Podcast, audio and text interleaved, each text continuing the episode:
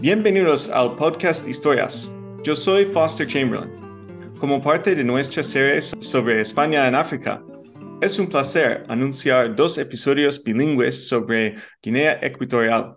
En este primer episodio, estoy hablando con Gonzalo Álvarez Chida, profesor titular de Historia del Pensamiento y de los Movimientos Sociales y Políticos en la Universidad Complutense de Madrid y autor de una multitud de artículos sobre la colonización española en Guinea Ecuatorial. Hoy discutiremos la historia de esta colonia y su independencia en castellano y en el siguiente episodio hablaré en inglés con Michael Ugarte y Benita San Pedro sobre la literatura del exilio que emergió después de la independencia del país. Pero hoy Abarcaremos desde los orígenes de la colonia hasta su independencia caótica, que dio paso a dos sangrientas dictaduras. Empezamos con un resumen de la historia poco conocida del país.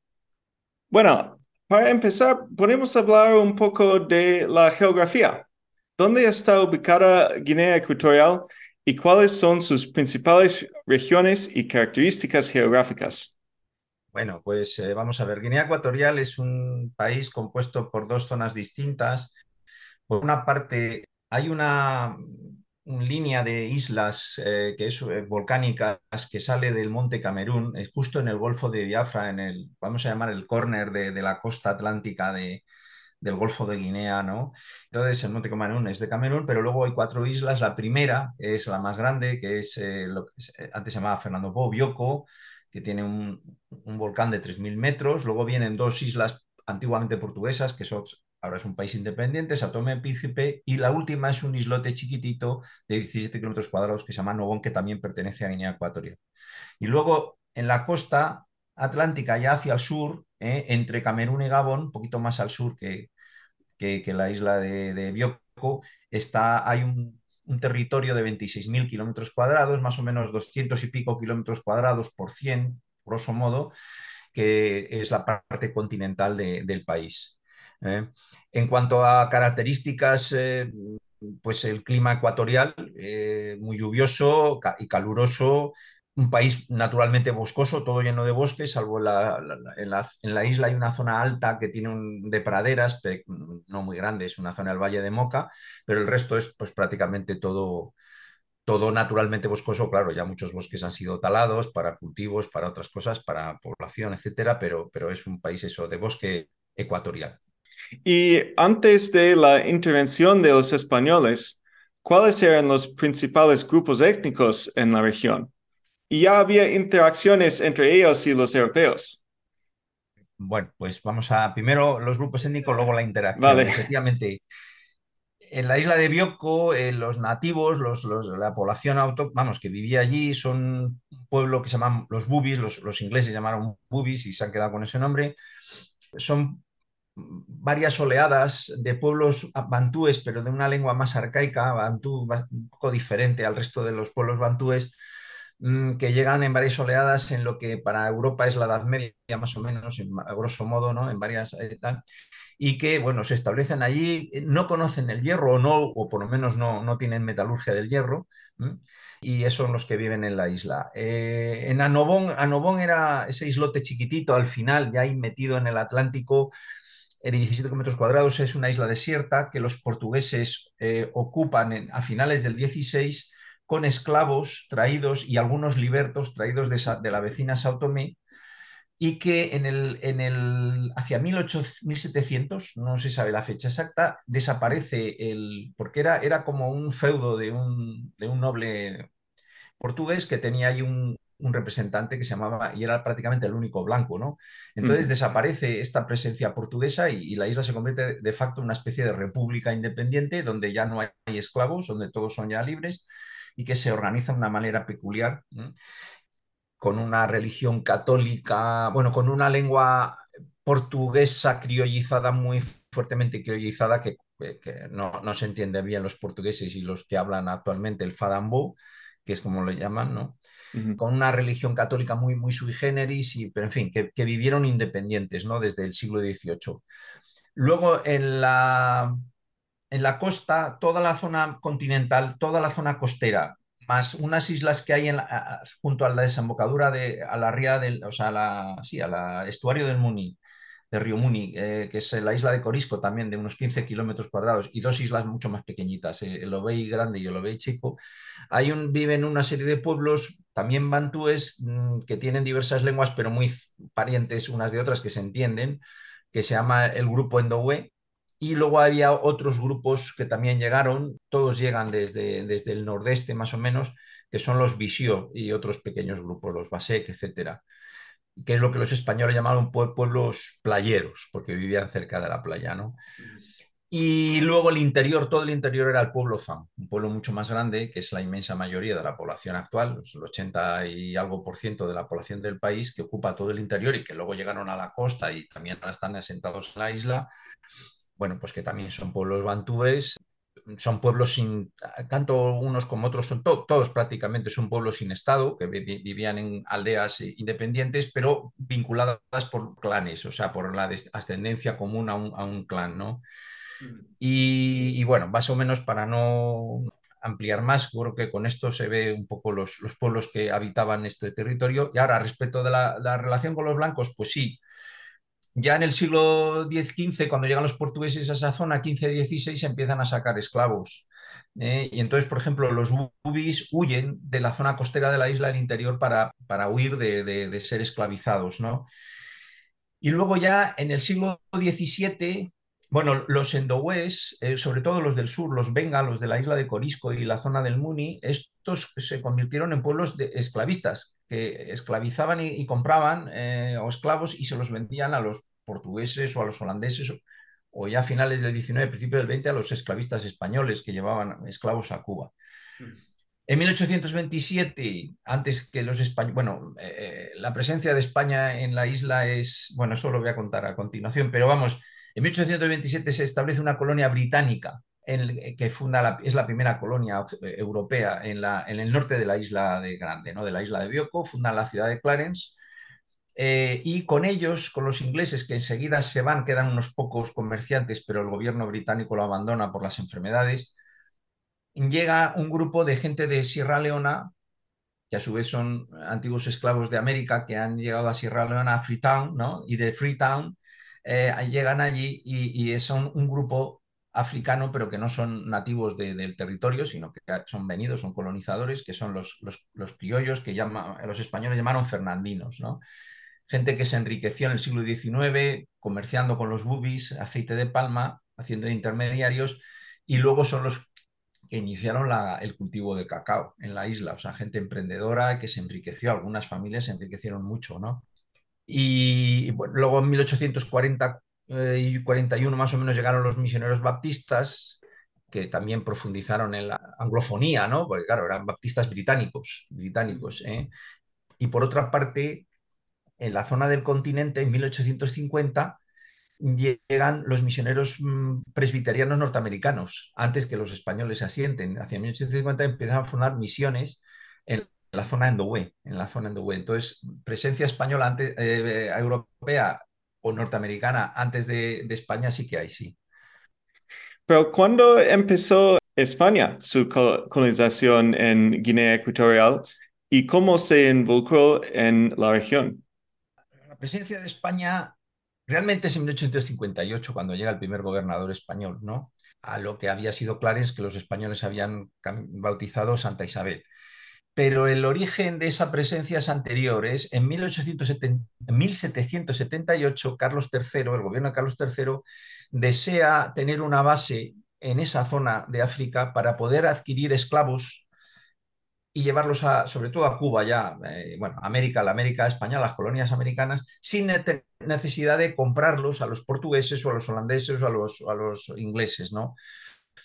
Eh, y ese es el origen. Entonces hay, un tratado en ese año, el Tratado del Pardo con Portugal, por el cual, a cambio de la isla de Santa Catarina, es decir, de, un retoque de fronteras en Brasil, entre Brasil y Uruguay, a cambio de eso, eh, eh, Portugal le cede la isla de Bioko, la islita de Annobón, y luego el derecho a comerciar en la costa entre Nigeria y, y Gabón, un arco muy grande, mm, derecho a comerciar sin, sin, que menoscabe el derecho también de Portugal a comerciar. ese derecho a comerciar no es ningún, ninguna cesión de nada, pero lo otro sí es una cesión de, soberanía aparente que, las potencias europeas admitieron.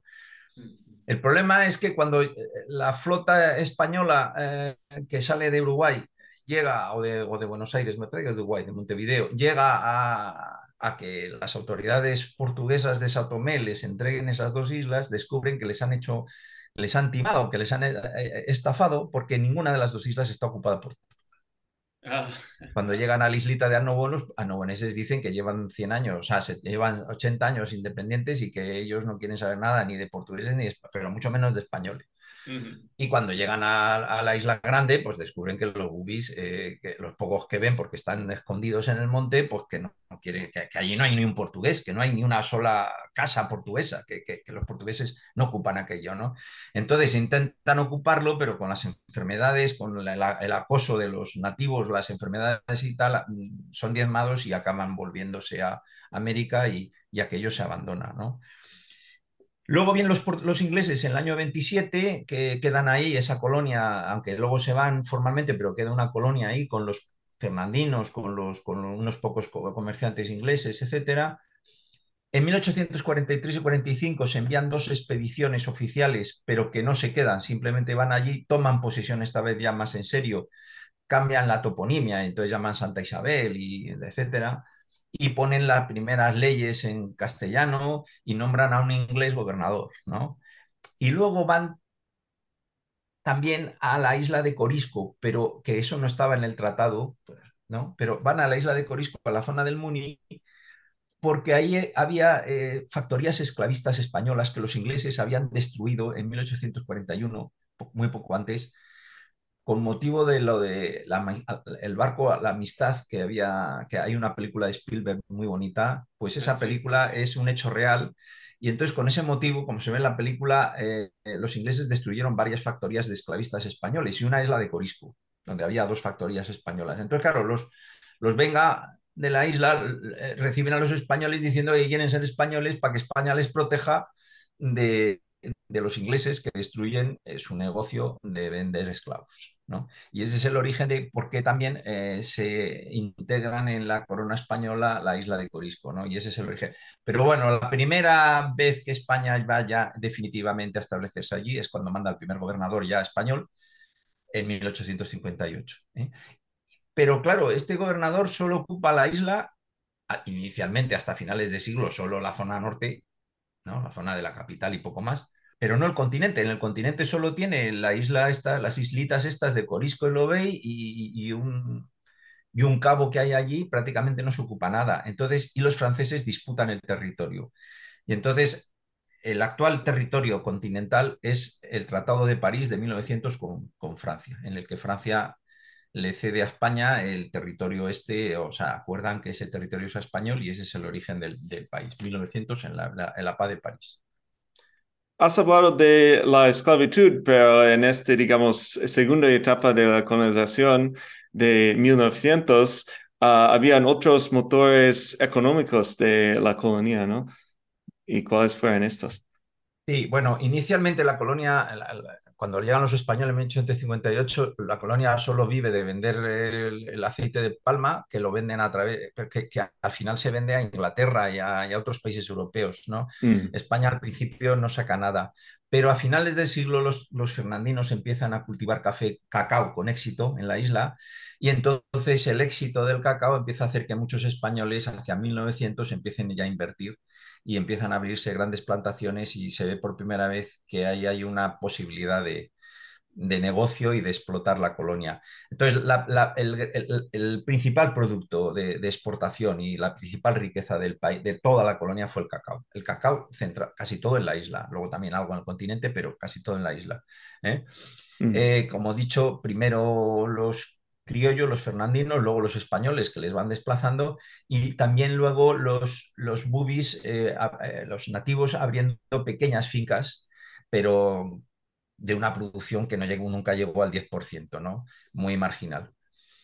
El segundo gran producto aunque el cacao en, los años 60, cuando la independencia, en los años 60 el cacao es la mitad de, de las exportaciones, pero la otra mitad más o menos se la reparten entre otros dos productos, la madera, que empieza a explotarse de manera también industrial, es decir, con, empresas gigantescas, con bulldozer, con maquinaria sofisticada, etcétera, para, para sacar, porque el coste es sacar la madera a la costa, ¿no? Entonces, grandes compañías, esto es a mediados de los años 20, la época de Primo de Rivera, es cuando empieza el gran negocio de la madera, en la, en la costa continental, en ah, la zona costera continental.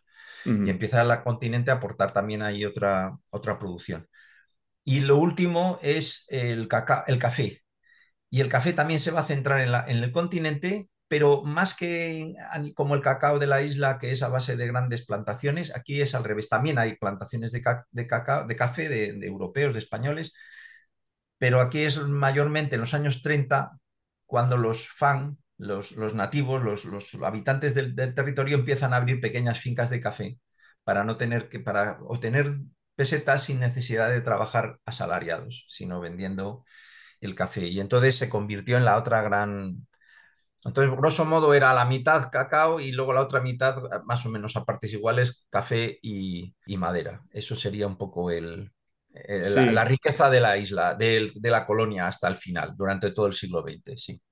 Sí, pero es interesante que es un proceso de, bueno, de modernización digamos, eh, de este segundo imperialismo que estaba en toda la África, ¿no? Eh, los europeos a encontrar maneras de explotar los recursos de estos países y también a convertirlos en una nueva economía basada en el dinero, ¿no? Y, podemos ver todo ese proceso en, en esta colonia española también. Bueno, yo aquí quería decir algo que tiene, a mi juicio, muchísimo interés eh, y, que es de las cosas que más me fascinan a mí investigando este país. En, el África precolonial había territorios con estados, ¿no? Como el, Imperio de Mali, el Estado Yoruba, el de los Asanti, etcétera, y otros muchos. Pero justo esta zona no. En esta zona eran pueblos sin estado, todos. ¿eh? Entonces, claro, para estos pueblos la llegada de la colonización supone se pone como si mañana bajan los marcianos aquí, ¿no? Es decir, es mm, de golpe y porrazo transformar unas sociedades eh, que vivían en poblados independientes eh, eh, de, los recursos del bosque, se transformaron en sociedades que se pusieron a trabajar de manera forzada además para producir productos para el mercado, para vender, para abastecer además a los blancos, a la Guardia Colonial se le alimentaba gratis, etcétera, etcétera, y mm. sometidos a una estructura que desconocían por completo que se llamaba el Estado, que encima es un Estado colonial, eh, por unos señores que vienen de fuera, con otro color más claro de piel y que se les imponen de manera completa. Entonces es, es, fascinante el proceso que sufren estos pueblos, ¿no? Fascinante para estudiar, eh, menos para vivir. Sí, sí, sí, exactamente. Tiene que ser un, cambio increíble y, y, muy difícil en la mayoría de casos. Bueno, vamos a hacer una pausa pequeña y después continuamos con la etapa franquista.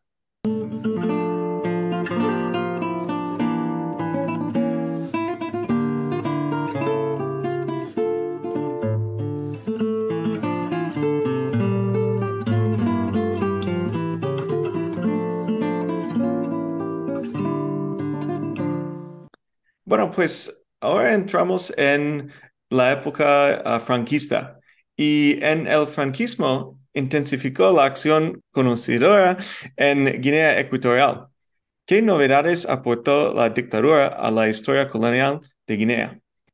Pues bueno, efectivamente el franquismo es la época de mayor intensidad de la, de la acción colonial, ¿no? Aunque, es, aunque ya eh, viene con una trayectoria anterior que sobre todo, bueno, resumidamente, hay un gobernador muy importante entre el año 10 y 25, que es Barrera, que con muy pocos recursos impulsa enormemente la, sobre todo la educación, en fin, eh, el control del territorio empieza a ocupar, porque el, territorio FAN no se ocupa, mm, empieza a ocuparse en el año 15 por él y termina el año 27 con el siguiente gobernador.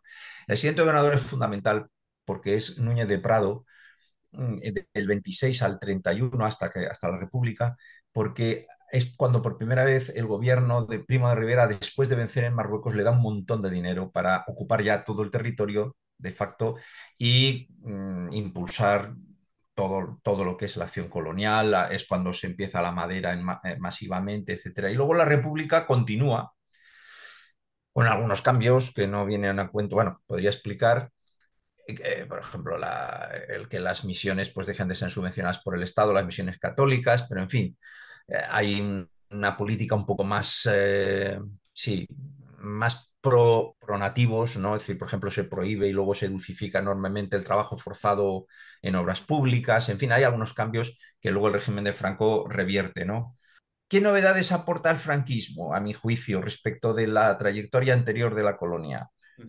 Bueno, en primer lugar, lo primero es un aumento enorme de la, del trabajo forzado. ¿no? Eh, se ignora las normas de la República porque además venían obligadas por, por la Sociedad de Naciones y, la España Franco no pertenece a la Sociedad de Naciones, entonces no se siente concernida por ese convenio que había firmado el Estado español y se restaura la, prestación eh, la prestación que se llama prestación personal para trabajos de obras públicas.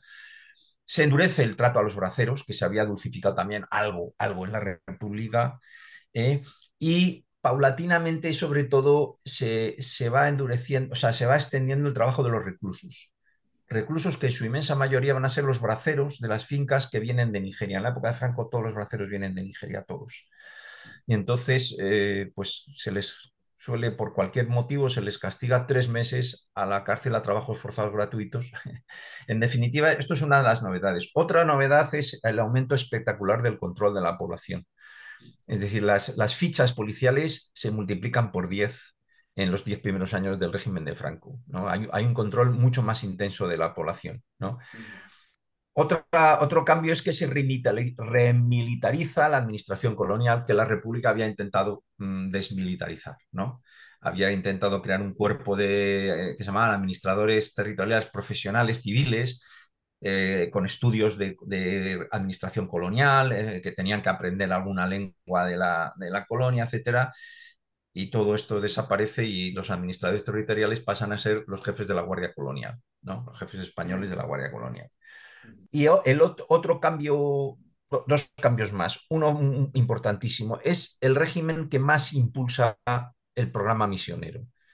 ¿eh? Es decir, que más, más se suma con, la fuerza del Estado a impulsar el programa de aculturación absoluta que los misioneros tienen, ¿no? Es decir, de convertir a los africanos en, iba a decir casi europeos, pero sobre todo católicos, españoles, españolistas y franquistas, claro, porque español significa ser franquista y católico en aquella época, ¿no? Eh, y entonces lo va a hacer de muchas maneras, con, discriminando a los que no sean, a los que no sean católicos, por ejemplo, a los protestantes, que hay, claro, desde, ya dijo, eh, los protestantes llegan mucho antes que los españoles, que los, que los a, la colonia, por supuesto, intentando reprimir, eh, o sea, decir, o exigiendo que para trabajar en la administración o para ser nombrado jefe, los que ya están se les respeta, pero para los nuevos jefes tienen que ser católicos y monógamos, por la lucha contra la poligamia, ¿no? Monógamos de facto, no, no que digan que son monógamos, no, no, que se, se sepa que efectivamente han abandonado a sus mujeres o que solo tienen una en fin, eh, eh, van a ayudar a los que son a una élite católica, la más mm, pro-española, la más eh, tal, pues les van a dar tierras en cantidad, tierras de café gratuitamente, en fin, va les van a, dar casas de mampostería, les van a, dar ayudas para que se casen, para el matrimonio, en fin, hay una política muy intensa de, apoyo a la, a la, acción misionera, ¿no?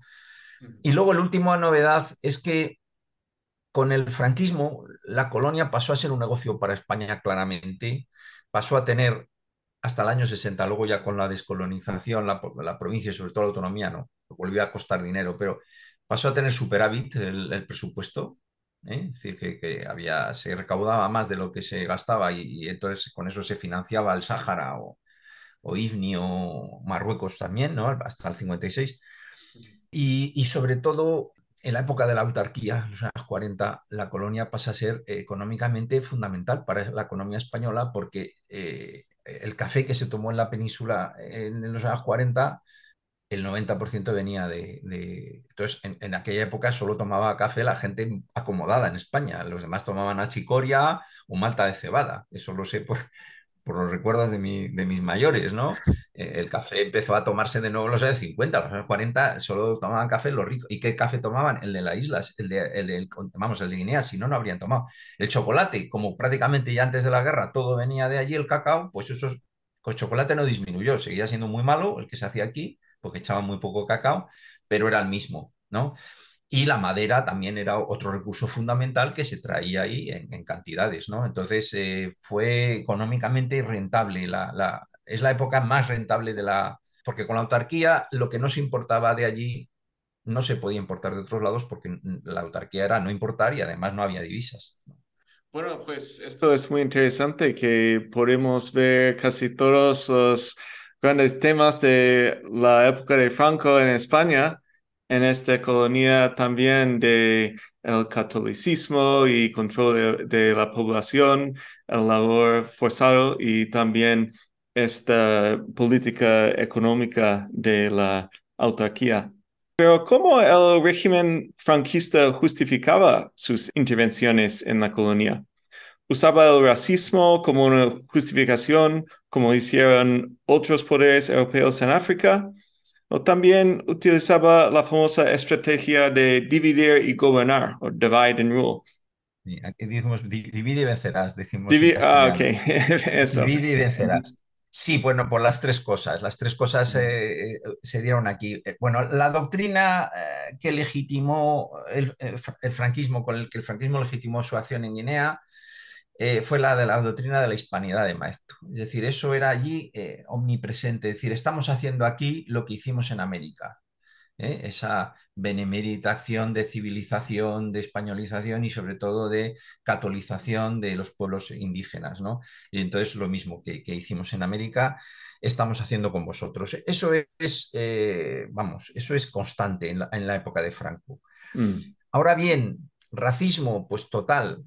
Eh, porque claro, lo que se trata es de convertir a los, a los guineanos en españoles, católicos eh, y civilizados, eh, que las tres cosas significan lo mismo. ¿eh? Español quiere decir católico y civilizado, o civilizado quiere decir español y católico, etc. Pero españoles indígenas. La sociedad se divide allí en dos, en dos grupos, indígenas y europeos, eran los dos nombres.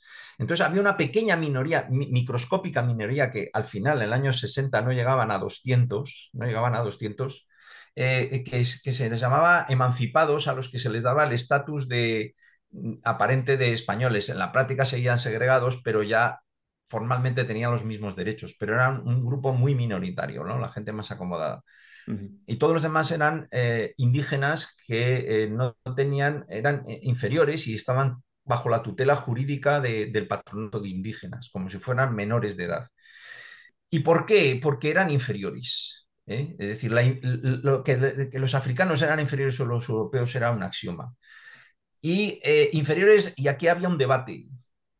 Algunos, para todos, eran inferiores en cultura, eran bárbaros o salvajes, y por eso había que civilizarlos, ¿no? Mm, mm. Y, decir, y civilizarlos suponía intentar borrar en todo lo posible sus culturas para sustituirla por la cultura y el, cultura, hablo también modos de, vida, modos de familia, modos de trabajo, relaciones mm, sobre todo familiares, etc. Esto todos. Pero luego había unos que decían, no, no, es que son inferiores mentalmente de manera perpetua. Entonces, lo más que podemos hacer es enseñarles a trabajar, ¿eh? A trabajar con la azada y convertirlos en braceros. Y, había otros que eran los misioneros y algunos maestros, como el famoso maestro Heriberto Ramón Álvarez de los años 40, que fue un poco el, el que organizó la educación franquista en los años 40, que estos decían, no, no, eh, pueden llegar a ser mucho más, ¿no? Es decir, pueden, hay, tienen capacidad para decir la pedagogía y la, y la, misión y la evangelización les pueden elevar mucho más. ¿Eh? Entonces, eso era un poco los debates, pero la inmensa mayoría de los españoles allí pensaban y, se hicieron varios test de inteligencia, se pasaron varios test de inteligencia que demostraran, y el primero de ellos en el libro que publicaron los autores, que eran dos médicos, decían, bueno, hemos demostrado lo que todo el mundo ya sabía, ¿eh? la inferioridad mental del negro. O sea, eso es, eh, eh, casi todo el mundo creía en la inferioridad mental del negro biológica, vamos. Mm, y eso pues explica que sí, que fueran españoles, pero españoles subordinados, ¿no? Españoles en una jerarquía racial. Eso es. Sí. Ah, y luego lo del divide y vencerás, pues eh, bueno, como en todas las colonias, eh, las identidades étnicas cuajan en la colonia, ¿no? Por ejemplo, la identidad mm. no existía, había un montón de pueblos y tal, y entonces empiezan a... Eh, y los españoles sí que van, igual que las demás colonias, la identidad personal siempre tiene que ir acompañada del grupo étnico y el clan, ¿no? tú eres fan, que se llamaban Pamue, los españoles, Pamue de Ensomo, del grupo Ensomo, etcétera, ¿no? Es decir, eso era muy importante. Donde más claramente se ve ya es en los años de la descolonización. ¿eh? Entonces, como el, separatismo de la isla Bubi, es decir, Carrero Blanco intentó que los bubis de la isla quisieran separarse del continente para seguir con España y que los otros se independizaran. Entonces ahí mm. sí que metió una cuña enorme que dividió el nacionalismo. E incluso ya en la, cuando vino la, la conferencia constitucional ya mm, para dar la independencia, pues también Carrero Blanco consiguió eh, que se crearan, que fueran representaciones de la minoría de la minoría nobonesa, de, es decir, eh, intentar generar identidades étnicas fuertes que intentaran en colisión unas con otras, ¿no? O sea que mm. esa política sí que se intentó seguir. También quería preguntarte un poco más ah, sobre este proceso de independencia, porque el Estado franquista se decidió conceder la independencia a Guinea Ecuatorial en 1967. ¿Por qué se hizo esta decisión en ese momento? ¿Y cuáles fueron las visiones diferentes sobre qué hacer con la colonia dentro de la administración franquista? Bueno, pues eh, voy a responder, aunque es una pregunta amplia, pero bueno, eh, sin duda, no tiene duda, la, España termina por el gobierno de Franco, Franco, que era el que decidía, ¿no? termina por mm. decir que se independice Guinea, en mi opinión, aparte porque le importó siempre bastante poco Guinea y los guineanos, pero eso es otro tema, mm. por, por la presión de las Naciones Unidas. España entra en diciembre del 56, en, del 55 en Naciones Unidas y eh, a los dos meses recibe el gobierno español, en, la delegación en la ONU, recibe una carta para que informe sobre, eh, como obliga la Carta de San Francisco, sobre sus territorios no autónomos. Entonces ahí hay una presión que se va haciendo cada vez más intensa para que España descolonice eh, y esa es la causa. Y coincide que el año 59 se organiza el movimiento nacionalista guineano y se organiza precisamente para eh, la, acción fundamental del nacionalismo es presionar a la ONU para que fuerce a España a la independencia, a dar la independencia, a descolonizar. ¿eh? Eh, y entonces esta es la causa. Si no hubiera sido esto, pues no habría habido descolonización. Entonces el, régimen, el gobierno de Franco se dividió en dos tendencias. Carrero Blanco, el, el ministro subsecretario de la presidencia y luego vicepresidente, era el que controlaba la administración colonial de todo África a través de la Dirección, Dirección General de, Marruecos y Colonias, que luego pasa a llamarse de plazas y provincias africanas, y, que era a su vez los que controlaban y nombraban al gobernador mm, de la colonia. Entonces, sí, toda la administración colonial. Mm. Entonces, eh, todos estos, es decir, Carrero y la Dirección General, etcétera, eh, eh, lo que quisieron es intentar negarse a la descolonización por todos los medios y seguir la modelo portugués de decir que eso no eran colonias ni territorios autónomos, sino provincias españolas. Y entonces la declaran provincias en el 59, hay una ley de provincias por la cual pasan a ser dos provincias españolas, Fernando Puy y Muni, aparentemente porque no eran, eran muy, muy distintas a las demás provincias, eso no lo voy a explicar, pero era una fachada, pero... Sí. Eh, igual, y bueno, y otras dos más, y luego Río, y eh, Ifni y, el Sáhara. Eran las cuatro ah, provincias africanas. ¿no? Castilla, sin embargo, el ministro de, Exteriores es partidario de, ceder, de ir cediendo a la ONU conforme va creciendo la presión, ¿eh? pero su plan es eh, descolonizar con el modelo francés, con el modelo de Gaulle, sí, pero dejando gobernantes afines y con unos convenios de bilaterales de cooperación, por lo cual aquello sea siendo una especie de colonia, solo que con una apariencia de independencia, ¿eh? como va a ser sobre todo Camerún con Ajillo y no digamos el Gabón de León Emba y luego de, de Bongo, ¿no? Mm, de Albert Bongo. Entonces, esto es, eh, pero claro, son dos modelos totalmente distintos. Uno es terminar, eh, uno que quiere ceder y dar la independencia, y que es al que Franco va a ir apoyando, pero Carrero, que es el que controla aquello, va a intentar boicotearlo por todos los medios, ¿no? Entonces, eh, como he dicho antes, en el 59 se proclaman dos provincias, teóricamente con igualdad de derechos, como si fueran dos provincias españolas, es decir, el modelo, entonces desaparece ya el estatus de no, emancipado, pasan a ser todos emancipados, todos teóricamente iguales en derechos. Teóricamente los cambios fueron mucho menores, pero bueno. En el año 60, el año 60, sin embargo, en diciembre, la delegación española en la ONU, con el abuelo de Aznar, estaba allí y Lequerica, sin embargo, para evitar que España sea condenada con Portugal, y que y unos meses después estalla la guerra de Angola y luego la de Mozambique, etcétera, para evitarlo, admiten por su cuenta, al margen del gobierno español, admiten que España sí tiene territorios no autónomos y que, va, y que reconoce que son territorios no autónomos sujetos, por tanto, a la, a la, a la descolonización de la Carta de San Francisco. En el año 62, el gobierno español en pleno, en, septiembre, hace una declaración reconociendo esto ya públicamente, no, no ya en la ONU, que ya se está reconociendo la ONU desde el 60, sino ya en, eh, a la prensa española, una declaración de una reunión del gobierno. Y entonces es cuando Carrero alienta el separatismo bubi. Cuando ve que Franco está dispuesto a descolonizar, dice, bueno, pues entonces nos quedamos con la isla, que es la más rica, ¿no? Y el, el continente, que es lo más pobre, pues eso es que se independicen. Y entonces él hace una visita a, Guinea y ahí les dice a los bubis, oye, que no seáis imbéciles, que si nos vamos nosotros, los fans os van a, os, van a comer, incluso literalmente, ¿no? Ah. ¿Eh? Porque son antropófagos y son... ¿eh? Y entonces eh, ahí aparece el movimiento, el movimiento separatista bubi, que yo no quiero decir que sea una mera maniobra, decir, que el origen es este, eso está claro. Ahora, que se arraigó bastante es porque tenía ese miedo a los fans, era, no sé si razonable o no lo sé, pero el caso es que se extendió de manera eh, bastante, no completa, pero sí bastante importante, ¿no? Bien, en el año 63, eh, que entra en vigor el 64, se da un paso más, entonces se concede una especie de autonomía muy limitada, ¿eh? pero se hace un referéndum que sale sí, eh, no en la isla, porque los separatistas y los nacionalistas votan no, pero bueno, sale sí en el conjunto, entonces se presenta a la ONU como ya se han autodeterminado, se han autodeterminado que quieren ser una región autónoma de España, ¿no? Y ahí los nacionalistas se dividen y hay un grupo que, unos que se rechazan la autonomía y que siguen yendo a la ONU a pedir la independencia ya, y otros que la admiten para, para gobernar dentro de la autonomía, la admiten, eso sí, diciendo que esto es una fase transitoria. ¿no? La autonomía es un fracaso y, la ONU sigue presionando.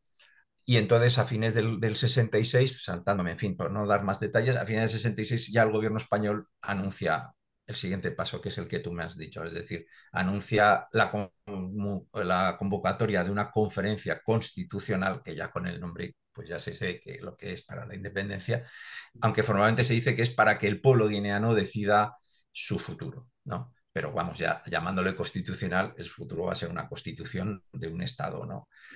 Y en el año 68, pues, eh, bueno, la conferencia fue muy tormentosa, entre otras cosas por las luchas de los políticos, eh, entre otros los, los, separatistas bubis, los unionistas, pero a su vez estos se dividen entre los más cooperadores con España, los menos.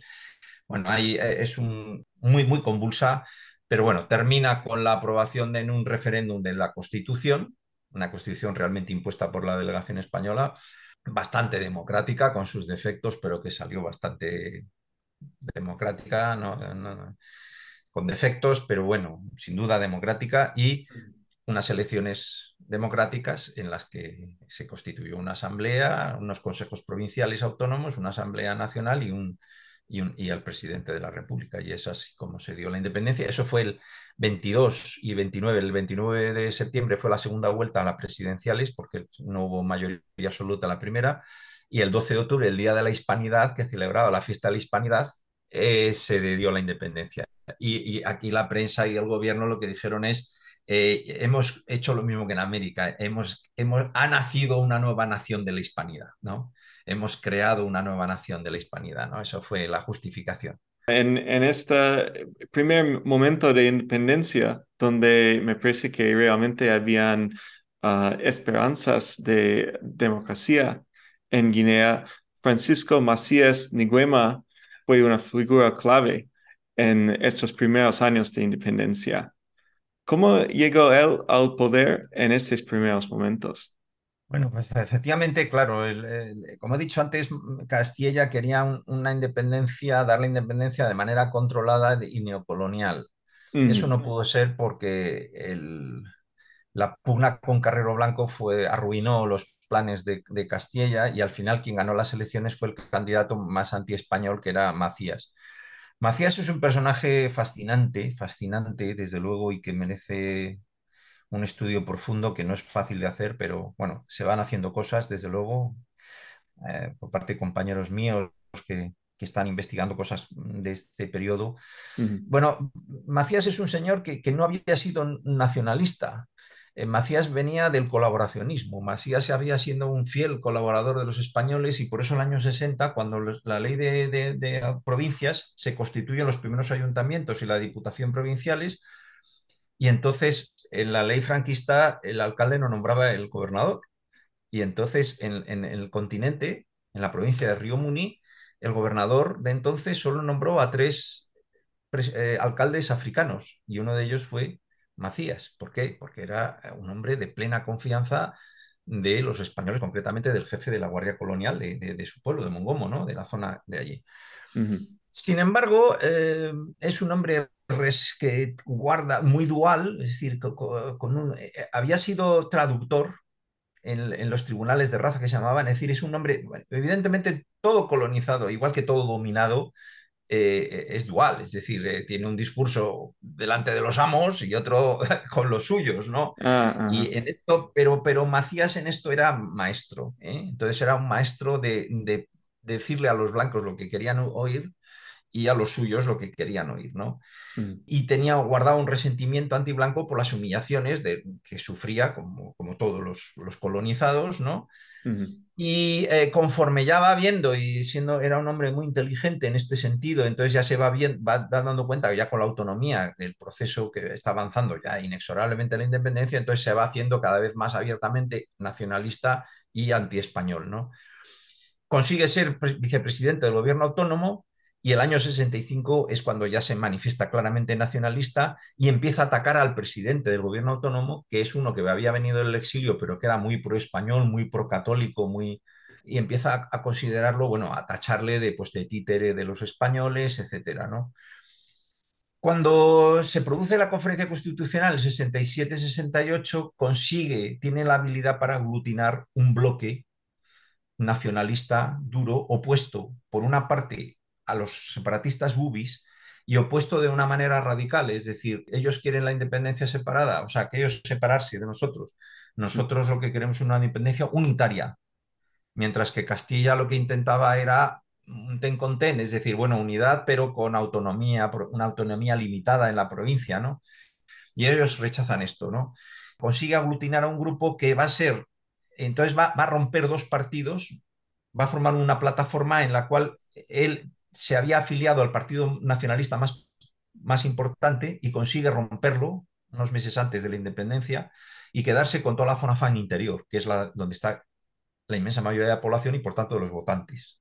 Y al líder, que era un líder que venía del exilio, que había estado toda la vida exiliado, que había estado en Argelia, que tenía contactos con los, con los con regímenes revolucionarios africanos, etcétera, pues este se queda solo con la zona costera y con la isla consigue romper el partido más pro que había oficialista de la más colaboracionista de la época de la autonomía lo rompe también y se queda con un sector con el sector de los dirigentes en contra del gobernador del presidente del gobierno autónomo y luego un tercer partido nacionalista también antiguo que se había debilitado pero que también tenía fuerza en una zona también lo integra ¿no? y entonces consigue presentar que los tres grupos le presenten al de presidente entonces con esto gana la primera vuelta con un 40% de los votos. Y luego consigue también, porque el, presidente del gobierno autónomo es de los políticos más torpes de la historia.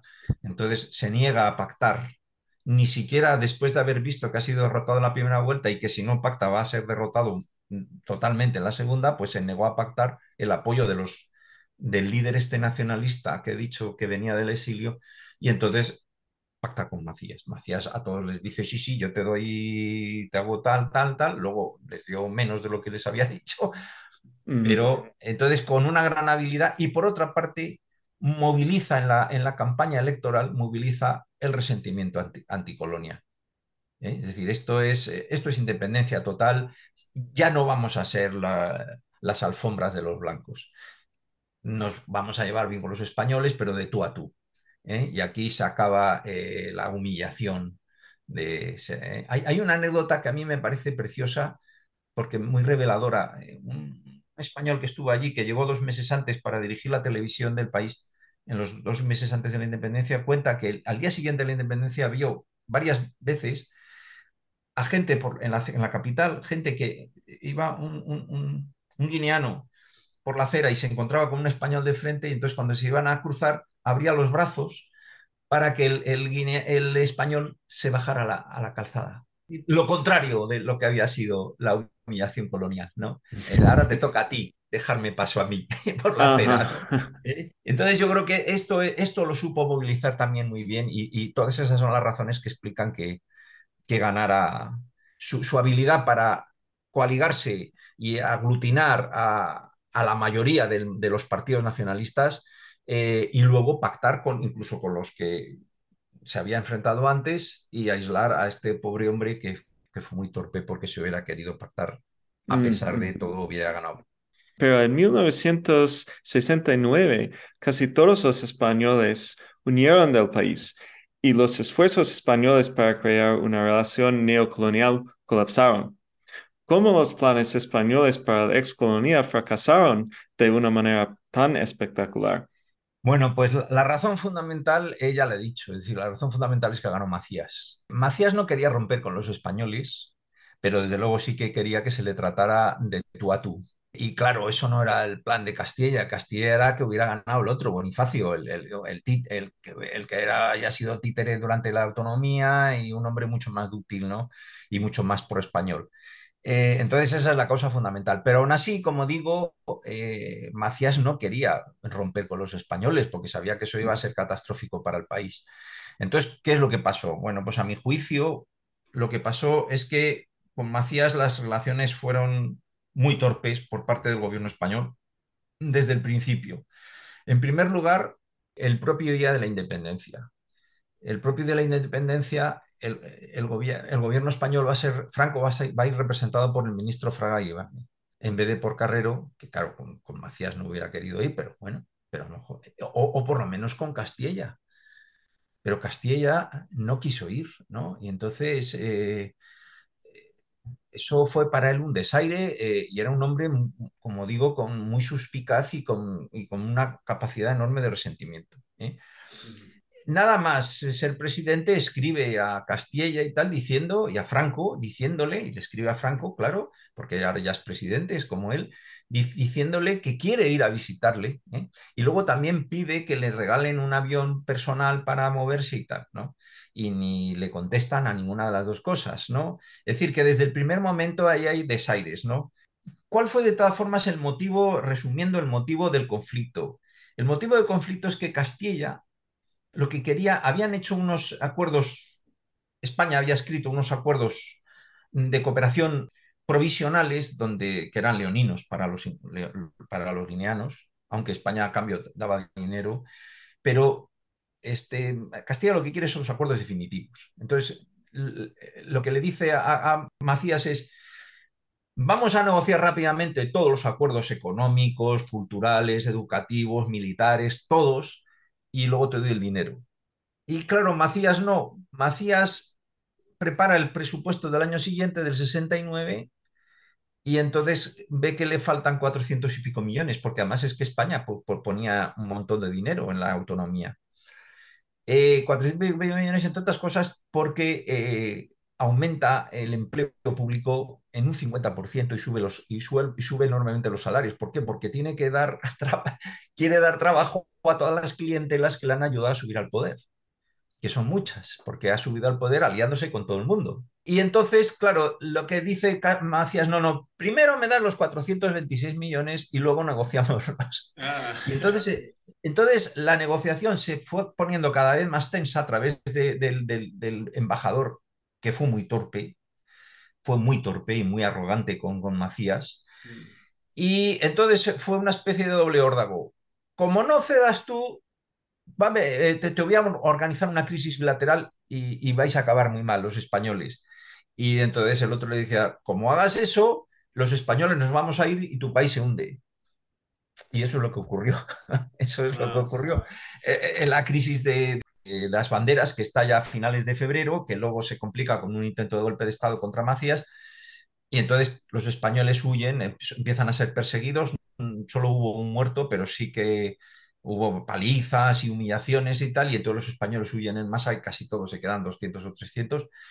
Eh, en fin, fue, fue, el país efectivamente pegó un bajonazo, pues se quedó sin médicos, se quedó sin maestros, se quedó sin, sin técnicos, sin, sin ingenieros, sin, sin, los directores de las, de las explotaciones, etcétera. En fin, fue, fue una catástrofe mm, para Guinea, pero también para los españoles que estaban ahí, claro. Bueno, una tragedia, pero um, me parece que fue evitable, ¿no? Pero a causa de esta rigidez de la ah, torpeza de ambos. Sí, la, de la, de inflexibilidad de ambos. O sea, fueron, mm. echaron un órdago los dos y los dos salieron perdiendo. Wow. Sí, esa es mi opinión, sí. Ajá, sí, es una gran lástima. Y bueno, porque con la dictadura de Macías se convirtió en una de las más brutales del continente. Se puede ver su régimen como un legado de Franco y su administración colonial.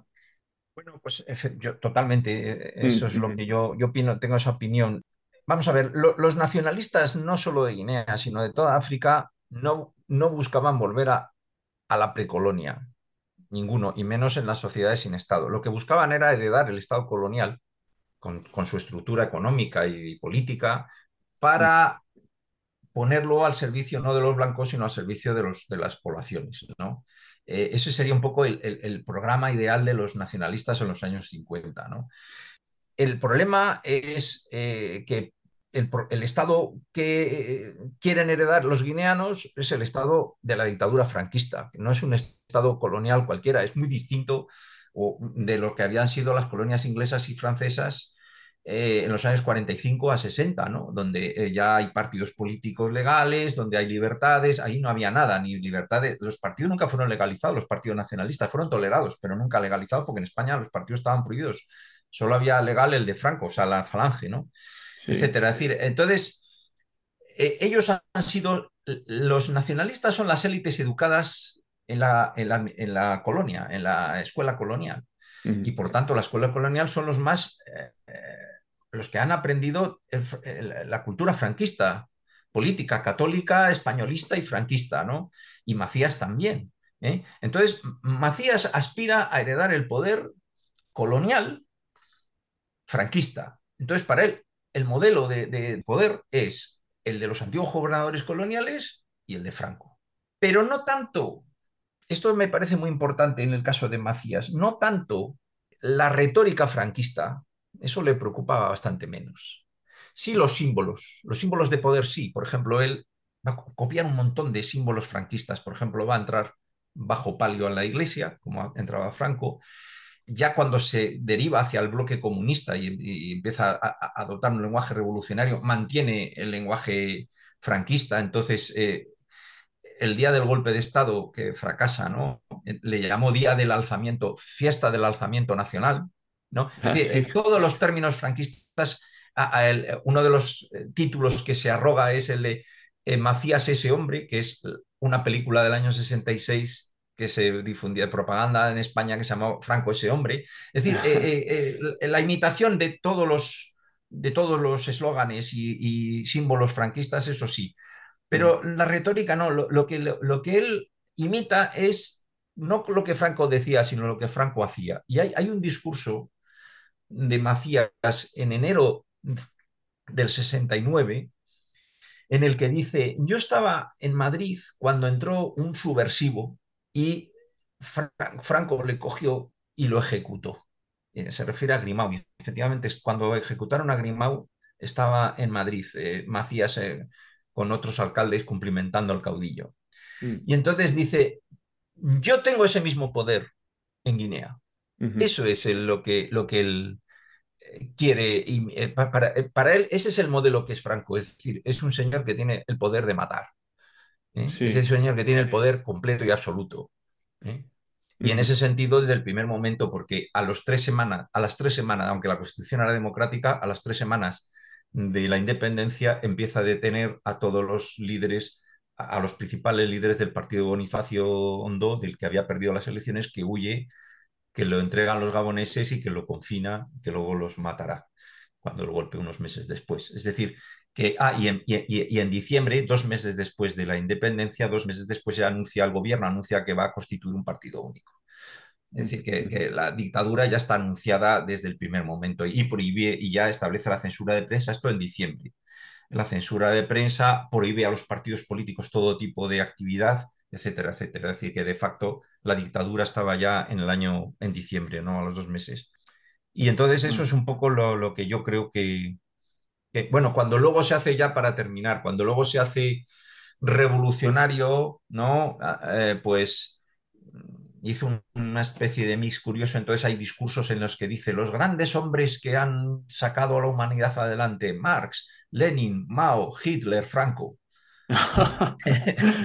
Ah, y, ya, termino con esta anécdota, ¿no? Hay, yo, yo le llamo a esto un poco en broma eh, que el maciismo era un marxismo, un franquismo-leninismo, un franquismo-leninismo, ¿no? Y hay unas, unas imágenes que son magistrales de las juventudes de Macías desfilando por las calles, y desfilando con camisas y con el siguiente símbolo, el brazo extendido, como los fascistas, pero en vez de con la mano extendida, con el puño cerrado.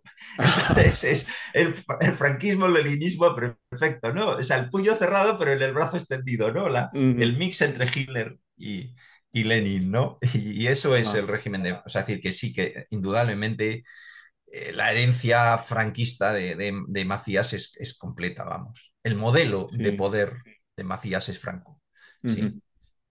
Bueno, una historia eh, increíble y um, especialmente yo pienso en la guerra civil española y el esfuerzo franquista a inmediatamente eliminar la oposición, incluso con la muerte. Y, esta fue la estrategia de Macías también, ¿no? En ese, momento. Sí. sí, sí, así es. A los tres meses está deteniendo a los, al único partido que, se, se le ha, que no se le ha unido en las elecciones en la segunda vuelta. A los dos meses, a las tres semanas, a los dos meses ya anuncia el, el partido único y ya suprime todo tipo de libertades políticas. Y luego ya, pues empezó ya, cuando el golpe es cuando ya empieza a matar. Y ya estableció esa sangrienta dictadura terrible, ¿no? Bueno, pues muchísimas gracias por venir al programa y hablar un poco sobre esta historia, a veces duro, triste, pero también fascinante. Y espero que vais a continuar con estas investigaciones también y para aprender mucho más sobre este periodo eh, eh, importante en, en, la historia de esta región de África. muchas gracias a ti. Sí, un placer. Gracias por escuchar este episodio del podcast Historias.